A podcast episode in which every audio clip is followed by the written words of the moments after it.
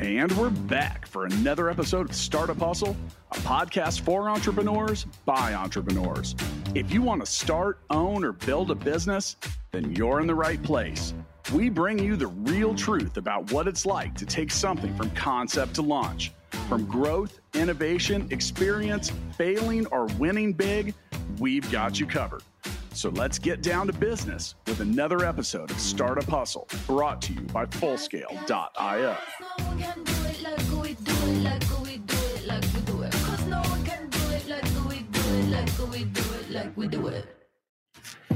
And we're back for another episode of the Startup Hustle. This is your host, Matt Watson. Very excited to be joined today by the founder and CEO of Scheduler AI, Mike Bell. You know what? When I first saw this, I'm like, created a scheduling app. How do you compete with Calendly? So I'm excited to talk to him about that today and learn more about what he's up to. Before we get started, I do want to remind you that today's episode is brought to you by Fullscale, which is my company. We build software for dozens of other startups and scale ups. You can check us out at fullscale.io if you need to hire software developers. Mike, welcome to the show, man. Thanks, man. Appreciate it. So, how in the world did you get to wanting to build a scheduling app? Like, were you trying to schedule a date, hanging out with your friends? Like, what what were you trying to schedule that you're like, damn it, there's got to be a better way? Yeah, I'd say, you know, we're a long way from home if you check out our website today from where we started, but it really was born out of personal frustration. So, my wife and I had this great group of friends, right, that we would see every Sunday at church. We'd make plans for the week, and it was easy. And then fast forward a few years later, we've all got kids and we keep seeing each other and we're like, let's get together for lunch, this, whatever. And we see each other every week and not make it happen. We're like, this is awkward. Like, I actually do want to get together with you. There should be a better way to do it. And we were driving back one day, and Maddie just goes, I should just be able to add the people I want to get together with to a text message chain, describe what we want to do, and something somewhere should make it happen. And like, literally, that was like where the seed yeah. was planted. So was that before other sorts of scheduling things existed, or was it you know like things like Calendly and all these kinds of things that exist, or? Well, you know they existed, but like you would never drop a Calendly link for your friends. I've never right? done that. I haven't. or like I've never done it you know, people have tried doodle polls and stuff too. And we kind of tried everything. We're like, these all suck for trying to coordinate this. What would it look like to design something from the ground up that would be an awesome way to uh, get people scheduled together. That was kind of kind of where we started, right? And um, so we're basically like, can we essentially create? Again, we're a long ways from home from where we are now, but like this person that just is in the group chat chain and just loves figuring out these details, right? Like, can we? It's not me. It's not me. exactly. Exactly. It's an awful. It's an awful role. but but if someone doesn't do it, it doesn't happen. Yeah so that was kind of the start and then you know we we got accepted to an accelerator and we kind of went through the whole first side of things came out of the accelerator uh, raised a little bit of capital i actually was able to hire my number two prior to this i was leading data science for nielsen so okay. I, I brought in, you know, the person that I just was like, you know, if I, I, I, I told this person, right, if I ever raise funding, you're my first call. And sure enough, she was, and she was ready to go. And we were like, well, testing this over text message is awful. We should put it in Slack. Okay. And then we started using it in Slack, and we're like, this doesn't suck. And right around that time, uh, Slack was having a global hackathon. So we're like, well, you know, what the heck? We'll just put it in there and see what happens. And then we won the whole thing. So we won there. Oh, wow. so then, so we're like, okay, well, wait a second. Um, there's something here, right? And as they started to promote us, and we started to have companies come in and you know purchase our product for a nominal amount, we started asking the question, right? Like, where do you really want this type of technology? And then we just started listening and, and iterating to get to the point where we are today. So how how was the idea change, right? So originally it was the idea of I'm trying to get together with my buddy, go have a beer, complain about our hmm. significant other and children, maybe. And yeah, dropping a Calendly link and a Slack message or a text message to him feels weird. So how how did the idea evolve to today? What what's different today? So what became really clear to us, and you know this, right? As soon as you start asking for the credit card, you figure out where the frictions are. And what we started to realize was there are places in an organization where meetings make money, right? So, like, meetings get a whole bad rap today of like, kill all meetings, right? Abolish all meetings. You know, you don't see that saying that salespeople and recruiters, right? Because they actually make money when meetings get booked, right? So, they really started to kind of take off with this for a couple reasons one, right? It, it's a key focus for them. They need these meetings. Two, link based solutions like Calendly definitely have their place. We offer them as part of our products. We don't want to take anything away from people, but they're very reactive. You have put the work onto a prospect, whether you view it like that or not, right? Like it, it doesn't feel very personal for sure. Totally. And it doesn't it's like, mean here's some work to meet with me here. Go figure it out. Bingo. And and so I think, you know, like the big thing for us, Matt, was like, all right, well, every other solution out there is not solving the problem, they're shifting it. Links are now your problem, right? If you're the sender organize something, it's yours. If you want to create a special kind of group hell, you can make a poll, right? And just bring everybody into it. But no one's actually like, I'm just gonna like solve this problem based on me, or at least get the ball rolling right? So I think what a lot of our, um, especially recruiting and sales teams appreciate is you pop scheduler onto a chain, you say, hey, can you propose a few times next week?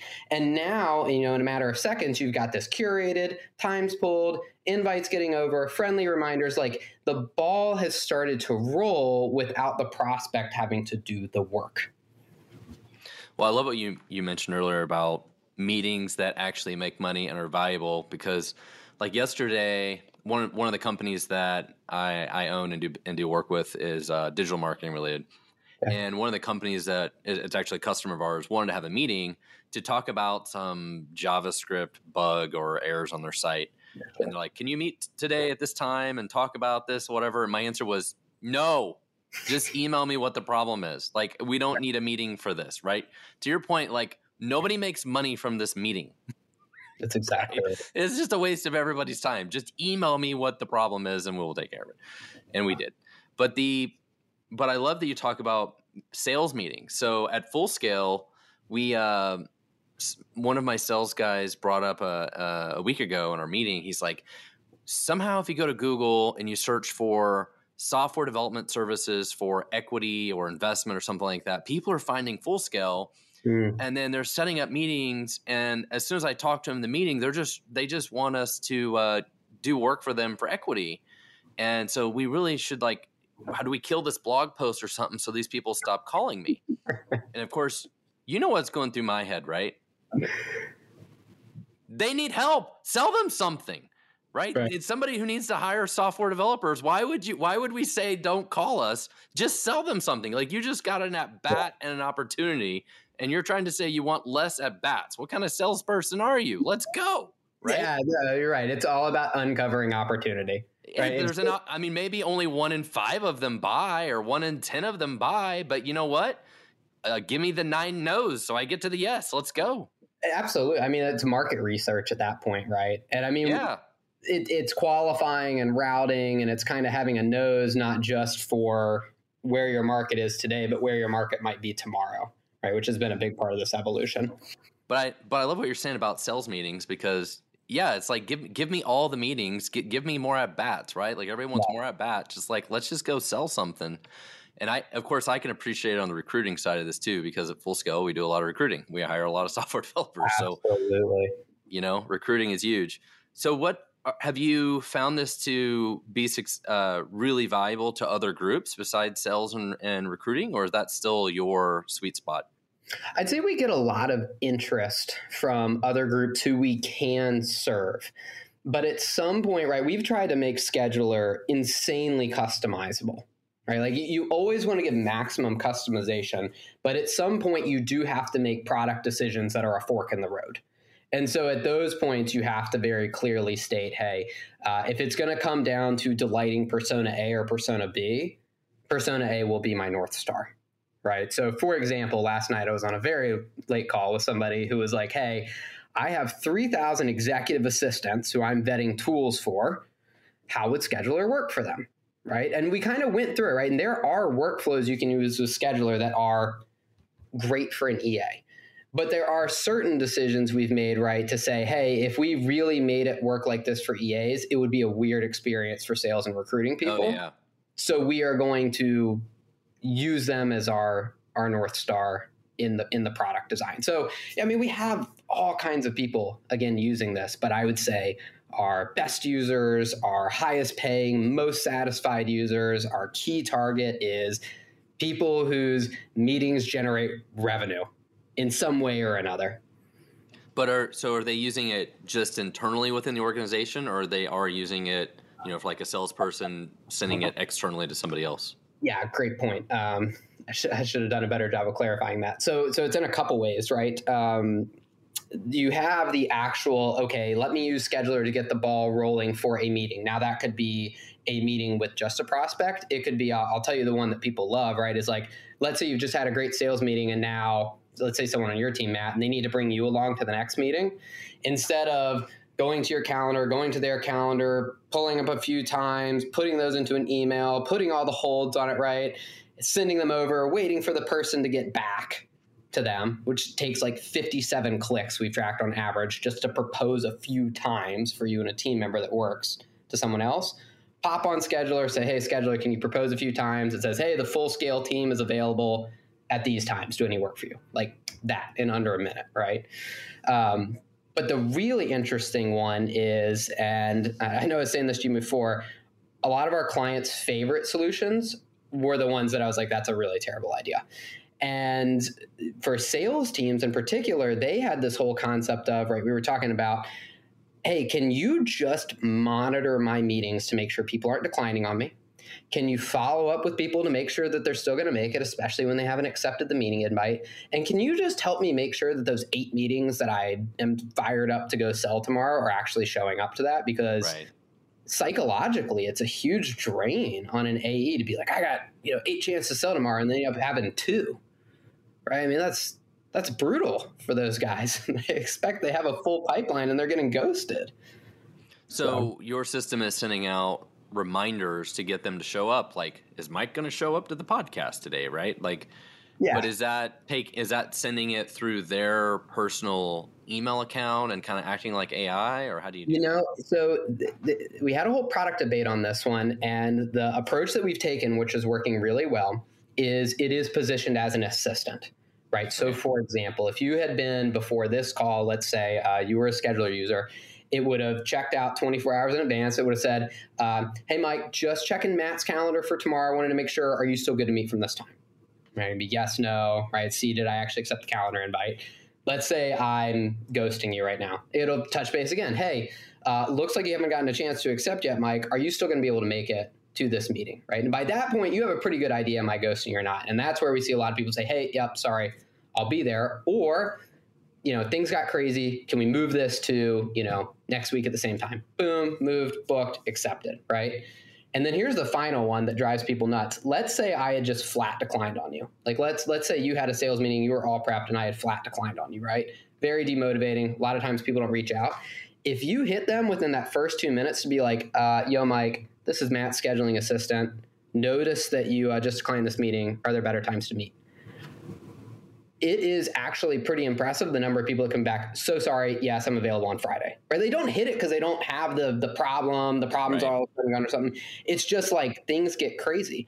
And so we put in the last 90 days over a million dollars of pipeline for our clients back on the books just by chasing down those declines. So that's a, that makes so a lot sense. in there for you, but yeah. so do you, do you see that as as being kind of the heart like one of the, the main drivers of the product going forward as this kind of reminder. So it's like you don't you don't really care if they use calendly or whatever they use. Your goal is to make it actually work and make sure people show up to the appointments. So we kind of say right you know on our site let's help you set and show more meetings. And what i described there right was a lot of that like show like um, i have confidence in my show rates we've started rolling out more tools for actually setting more meetings. One of the really popular ones has been this text to schedule. So let's say somebody goes to full scale or something, right? They download a lead magnet of sorts and you want to immediately reach out to them over text message, right? Because that's a high converting thing. They've already given you their phone number, they've agreed to be contacted, and be like, um, "Hey, thanks for downloading this. You know, hope you enjoy it." Follow up a little bit after. You know, if you'd like to set up any time with our team, let me know some good times that work for you, and I'll get it taken care of.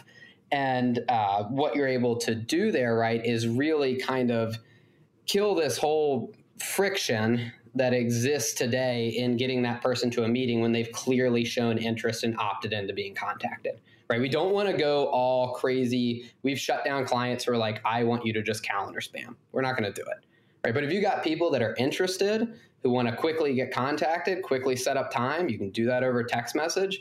We've built this whole text to schedule platform um, that i would say recruiters in particular have really loved right yeah makes total sense for recruiting yeah, they're working over text message, so just take care of it. Yeah, like our recruiters that work for us in the Philippines at Full Scale, a lot of their work, yeah, it's all over SMS, and totally. you know, and and it's different if you download a lead magnet and you still sort of feel like you're spamming somebody and you're you're trying to convince them to do these things, which is fine. That's part of marketing. It's all good. It's a numbers game.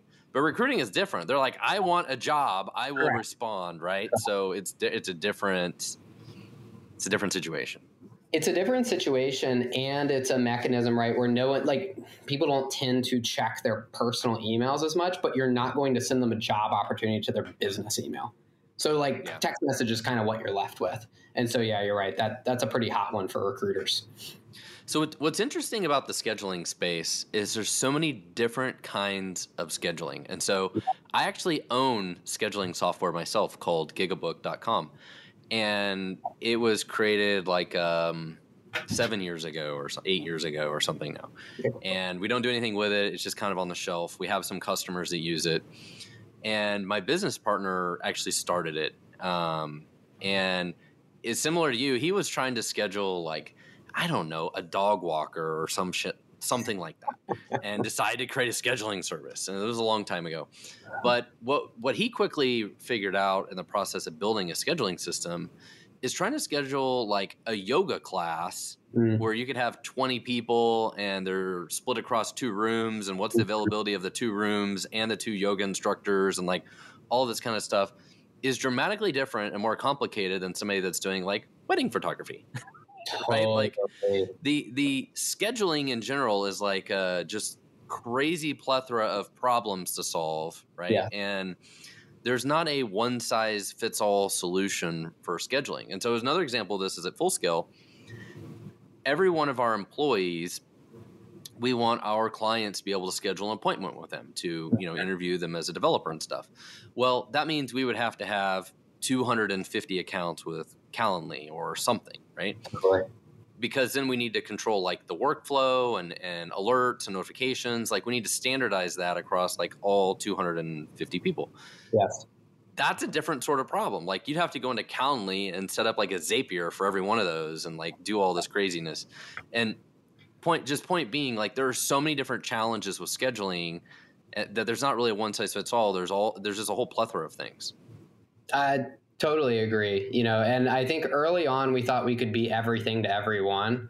You know, you have that kind of very, I think, horizontal mindset, right? Of like, this market is a bajillion dollars because everyone has these problems, right? And as you get yeah. into it, you're like, I can't solve everything for everyone. I'll be nothing to no one. And that's very yeah. true in the scheduling space. Yeah, I've, I've even saw some kind of app the other day that I thought was cool that was just about optimizing your schedule. So it was like for internally, like we have a stand up call and I have a one on one and I have this and I have this. It's like instead of having like a 30 minute break between all your calls, how do you reorganize your your meetings so you have a longer, you know, break time, focus time later? Like you have three hour block of uninterrupted time later, have all your meetings in the morning. Like I've seen some very interesting solutions in the scheduling space. It's it's just fascinating. I would guess that was probably clockwise. It was probably I don't remember what it was called, but I thought it was mm-hmm. interesting. But the these challenges become bigger and bigger and harder and harder in larger companies, right? I'm sure you you probably have some larger customers where their schedulings are just a total their schedules are a total mess, right? Absolutely. Yeah, and you throw time zones into that and it just gets really fun, right? So, for example, last night though when I was uh, coordinating with somebody and they were like, can we do this time again? They're in Bangkok. I was like, all right, well, scheduler, uh, send over an NPM, uh, you know, an invite for 9 p.m. and make sure you include Bangkok time in the response so we know Yeah. when we're meeting. And of course, it's even like say like, all right, so you're going to meet tonight at 9 p.m. your time. By the way, that's Tuesday 9 a.m. for them, just so everyone's on the same page. Like that logic alone is, I'll say, non-trivial and leave it at that. Thank you, daylight savings time. Oh man, don't get me started, Matt. And and this is where we have to blow everybody's mind and remind them that there are some parts in the world that have half hour difference of time zone. IST. Like India, like Yeah. India or some places, it's you know, I don't know how, how many hours it is different from where we live, where we live, but it might be like nine and a half Nine and a half. hours. yeah, nine and a half. Yeah. Deal with that one. You know, the, the the funny thing about in, in the U.S., there's this big movement, of course, to get rid of daylight savings time. Yeah. But that's a hard problem for somebody like me who lives in Kansas City, where unless Kansas and Missouri do this at the exact same time, it would be an up absolute disaster. Yeah. No, there are a few counties in the US, like cities, that actually go different than their states. And I mean, we have to accommodate for all of it. I- That's fun. Fun It's so problems. fun. Well, I do want to remind everybody that today's episode of Startup Hustle is brought to you by Fullscale. If you need to hire software developers, check us out, fullscale.io. So, Mike, in my notes here, it says you're co founder and CTO. Are you CEO and CTO? No, I am not. Thank goodness. Uh, my co-founder CEO is a much better business mind than I am. Uh, so it's actually my spouse. We have been Okay. we've been together since we were 16, right? So we've kind of just been crushing things together for for as long as we remember. So went from the same high school. Both were really lucky. Went to Duke. From Duke, we both actually went to um, Cincinnati, which we had no ties to. But um, Maddie, my co-founder, was offered. She was, I think, at the time, maybe the youngest uh, brand manager that Procter and Gamble hired. It was like an experiment. And can a can an undergrad come in and run a business? Basically, right? Uh, and she had a phenomenal career at Procter and Gamble. I actually started mine in jet engine software with GE Aviation. So Okay. again, we're, you know, we kind of did these these uh, took these career paths in big companies, right? She was with P&G up until the investment from Drive when we both went full time. I was with GE and then Nielsen, so we kind of spent our whole careers together in big companies, and now we've kind of come in and tackled this new problem together in the startup space. So, as CTO for the for the company, are you very hands on writing the code, or you manage a team, or what is your role? we're a uh, we're a small team right now, and we basically right now all of the code is written either by me or by my right hand at the moment. Okay. So we have Okay. kept very tight. I was very fortunate to bring Win over um, again after a pre-seed, and so we'd work together very closely. And I think you know just having someone you can pair program with, where you're very comfortable with each other's styles, allows you to iterate and move very quickly, especially as you're trying to find product market fit.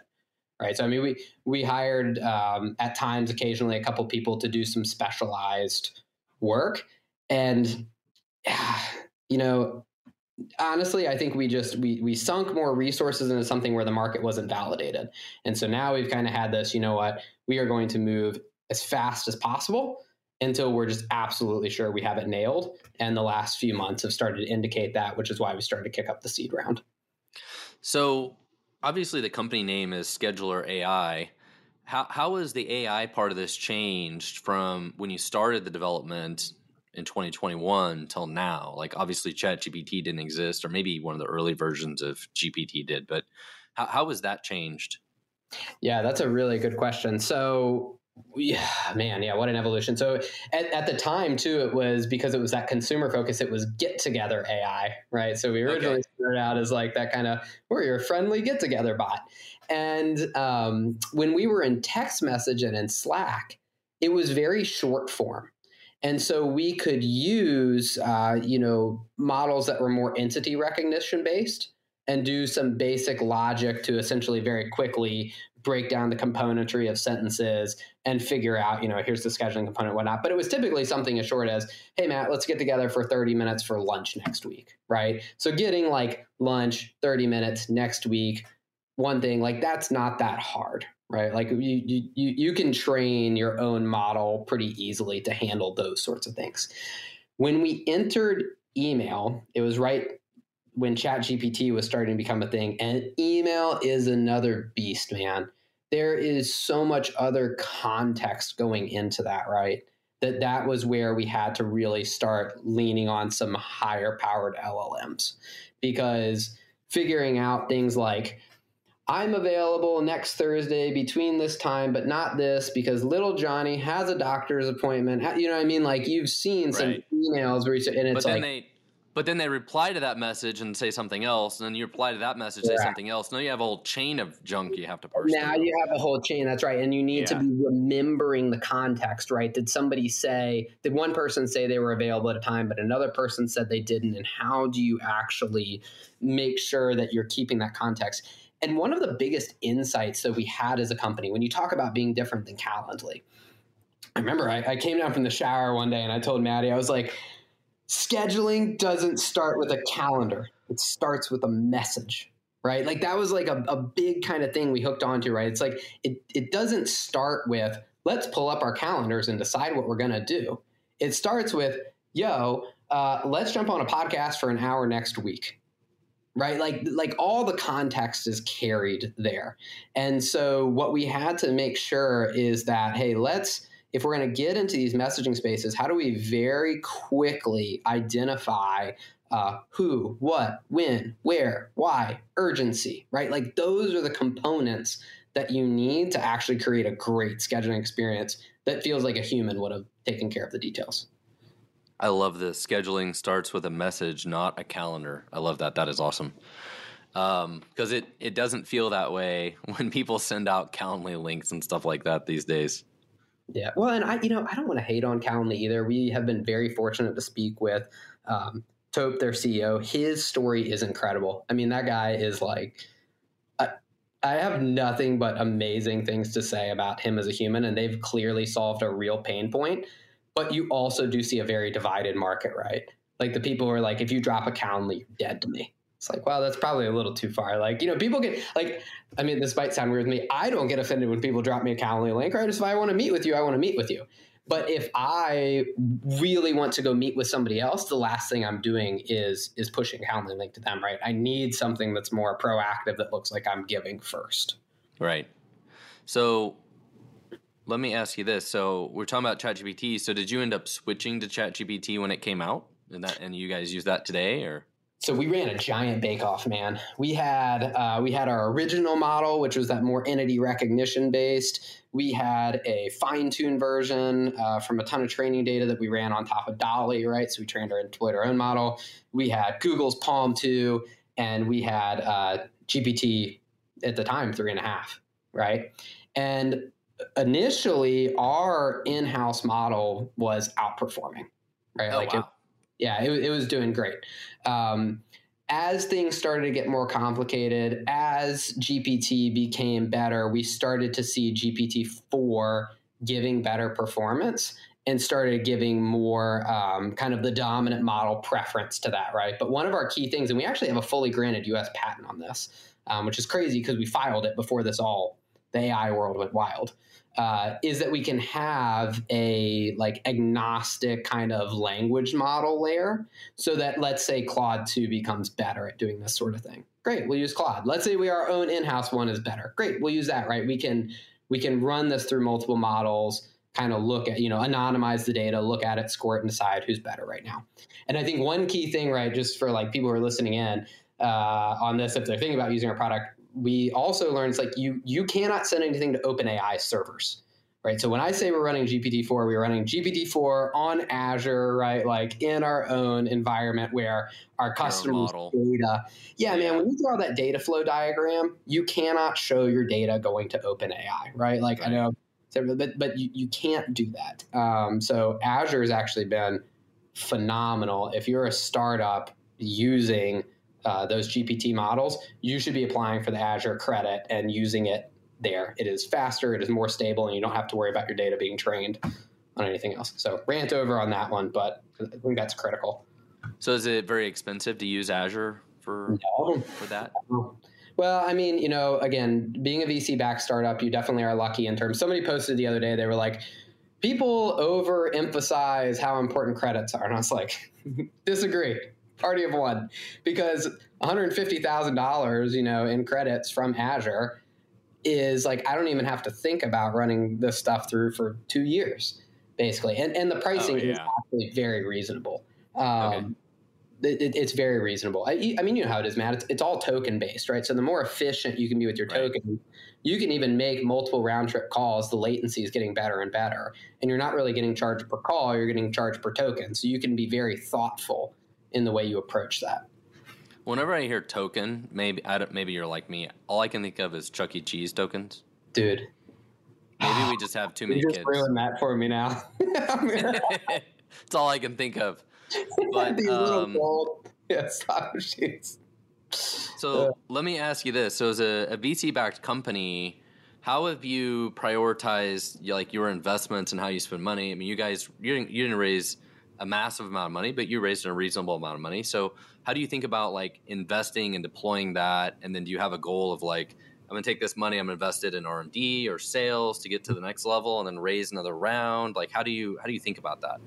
So I would say, you know, we are very frugal, very prudent. Having come from like a, a big company background, actually, right? I think is somewhat of an advantage if you were in the right place as we are, which is, you know, this this idea of not being profitable is very foreign to us coming out of the gate, right? Like, what do you Right. mean you can do this and just lose money?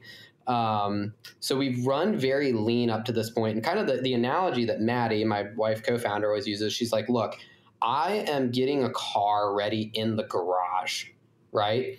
The minute all that thing needs is gas, right? Marketing dollars, sales dollars, all that side of thing, we are going to pour in the gas, right? But right now we've been putting it through laps. It's like, is this thing going to win on the track, right? So we, we've put a lot of our focus into early product, product iteration, working with new customers, building a sales kind of like a product led sales motion that's starting to show that it could have the ability to scale.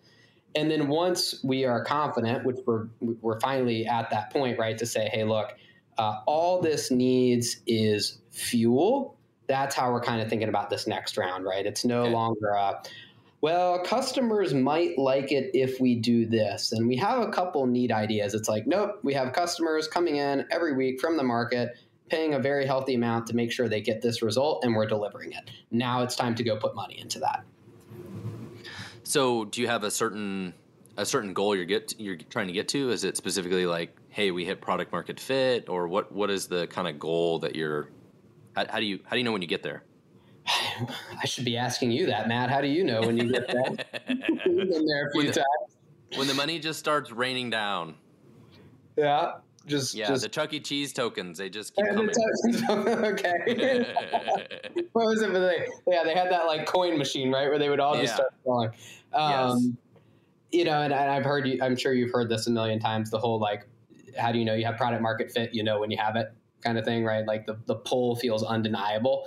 Um, I would say we are kind of at our first inklings of that, where it's almost been uh, overwhelming the, the the the people that we need to come in and onboard and get onto the platform, right? Where it's like, okay, we need a new level of scalability to this. Like we did things that don't scale to make sure, you know, it's fit. Now it's starting to be like, oh darn, like now these certain processes need to scale because we can't bring people through the door fast enough anymore. So I think that's we, we have reached that level of good problem to have, and it is our it is our new fun problem. Have, so I'm.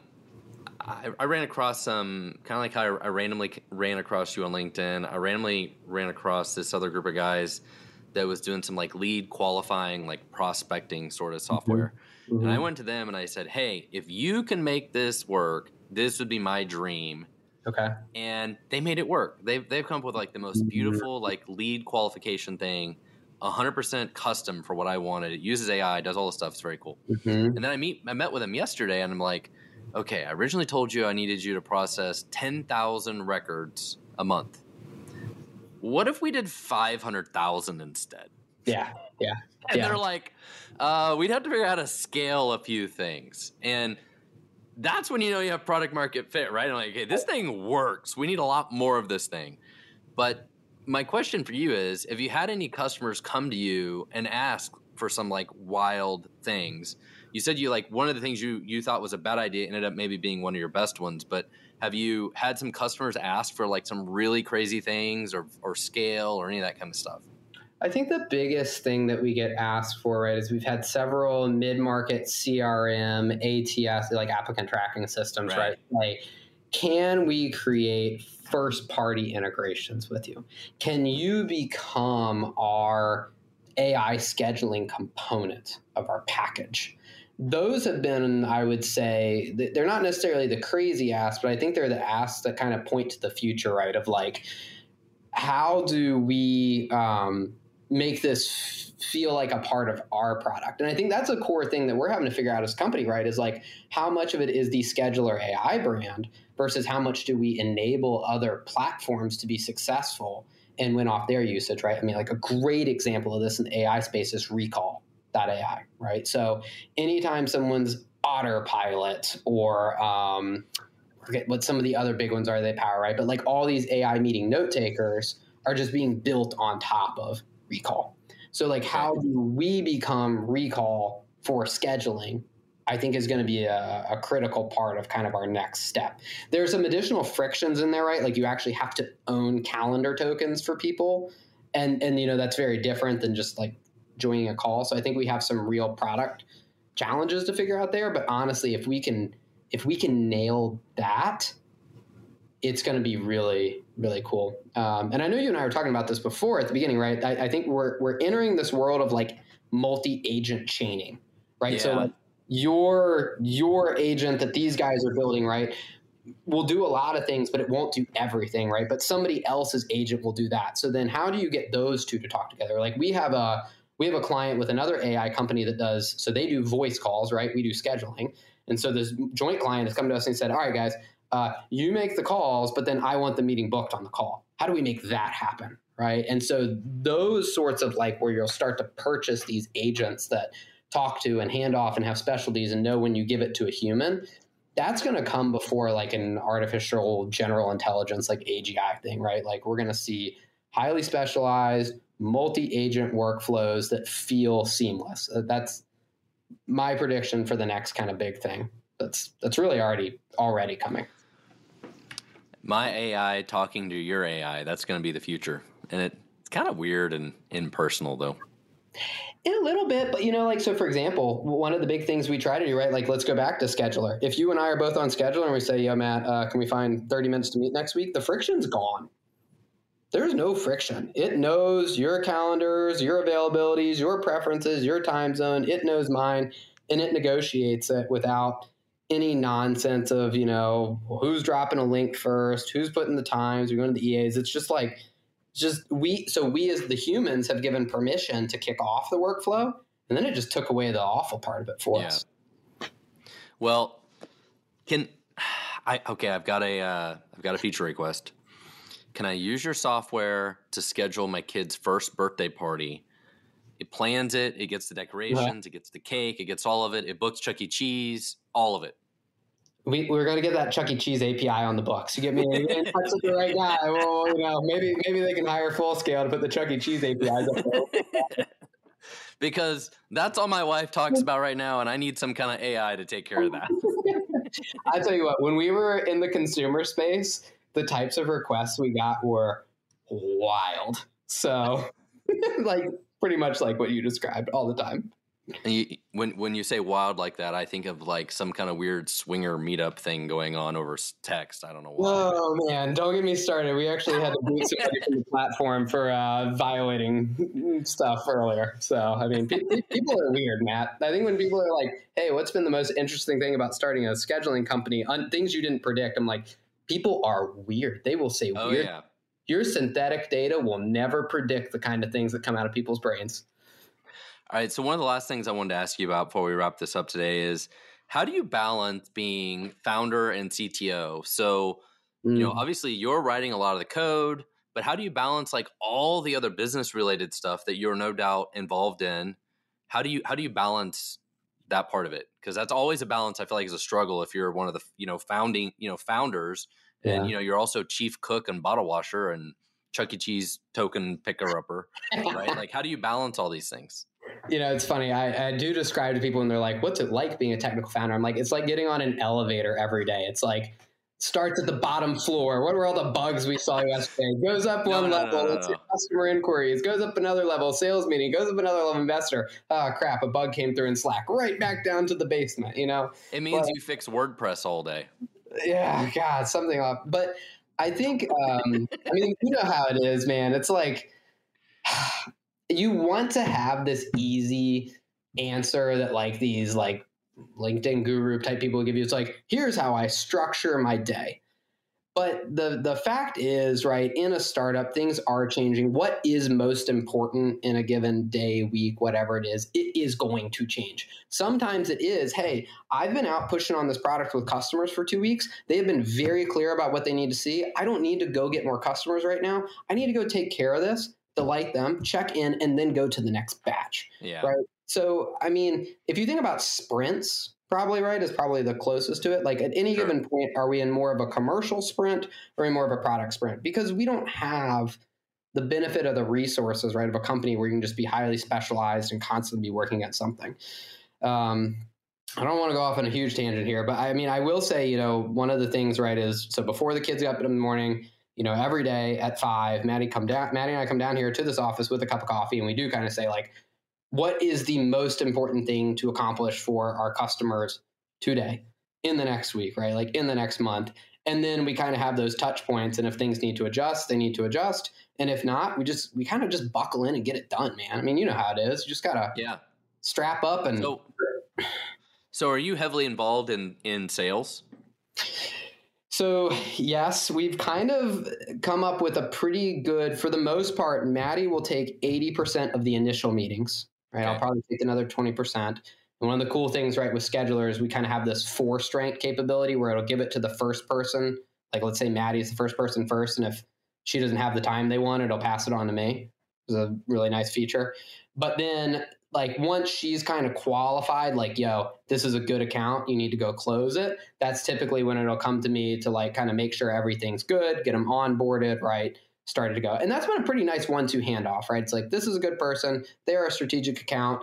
Get them onboarded, make sure it closes, and move on. But um, yeah, man, I mean, look, we were terrible at selling a year ago. I mean, just awful. We had no idea what we were doing. We got a sales coach. Hey, that was actually what I posted your LinkedIn thing. That's what led to all this, right? Oh, okay. We, we, we got a sales coach. We learned how to sell and um, getting better at it every day but it, it it's definitely a, a, competency, right? That like, yeah, I mean, you know how it is. You just got to build it. Like it, it is a reps game. It is a, it's work. Well, I think, I think one of the superpowers of a really good technical founder, and I think, I think this describes both of us probably well. If you can build it, that is a great skill set. Yeah. Even better is being able to go talk to customers, actually understand what they want, and get it actually get it, actually understand it, put on your product hat. You're really good at figuring out how the product's supposed to work, having like the vision of all of that, and then going back, you know, behind the curtain, like the Wizard of Oz, yes. building the crazy thing, and then delivering it. Like that is the real true superpower of like a startup CTO is being able to do all of that. Not the, the CTOs that struggle that I talk to on LinkedIn, they're like, I built this thing because I had this idea and I like to build things.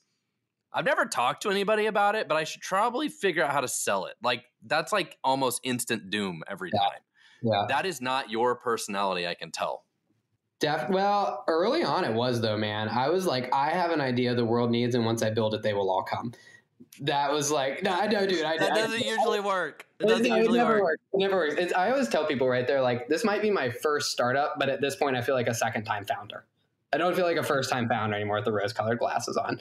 And and I, you know, going back to what you said too, I think that the the real superpower of being that technical founder, right, is like when I make a commitment to say we can do this, it's not a wing and a prayer. I hope the tech team says that I'm not a liar, right? It's like a I can right. make this commitment because we're about to go back and build it, and I can already see in my head how it's going to work. Yeah. Um, so when you hear yes from me, you can assume that means yes.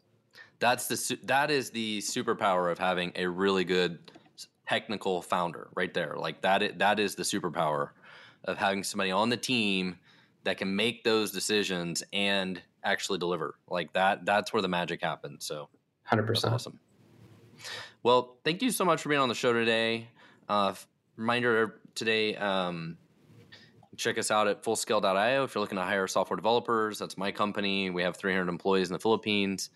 Again, that's fullscale.io. Um, our guest today was Mike Bell, the co-founder and CTO of Scheduler.ai.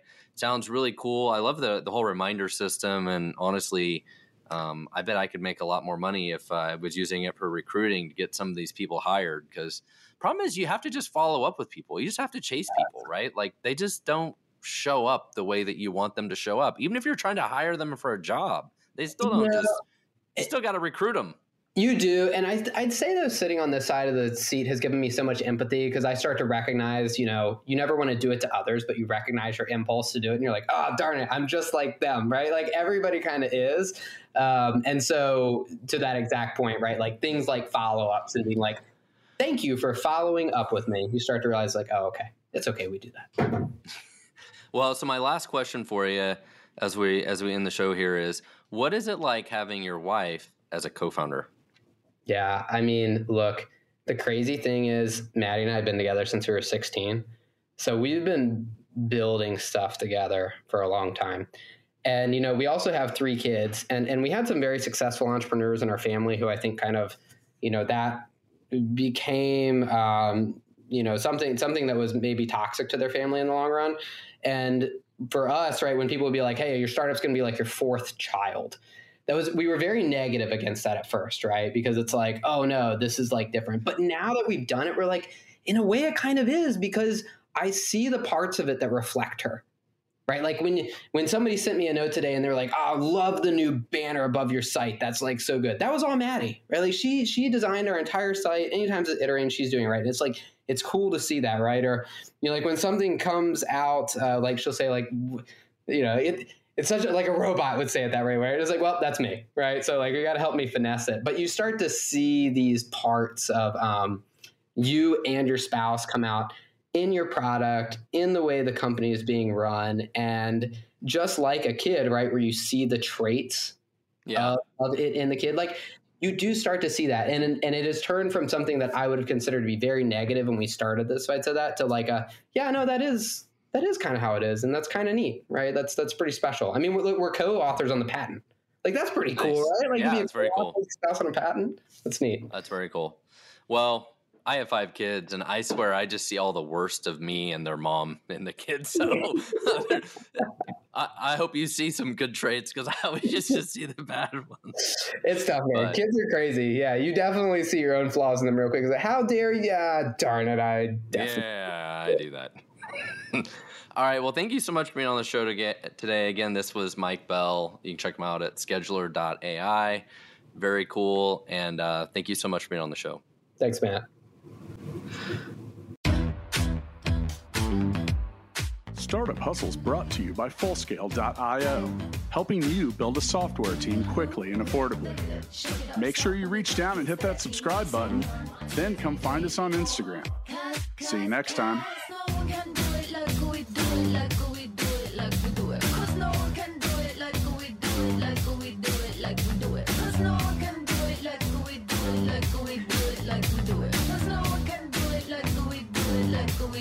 Like we do mm-hmm. it.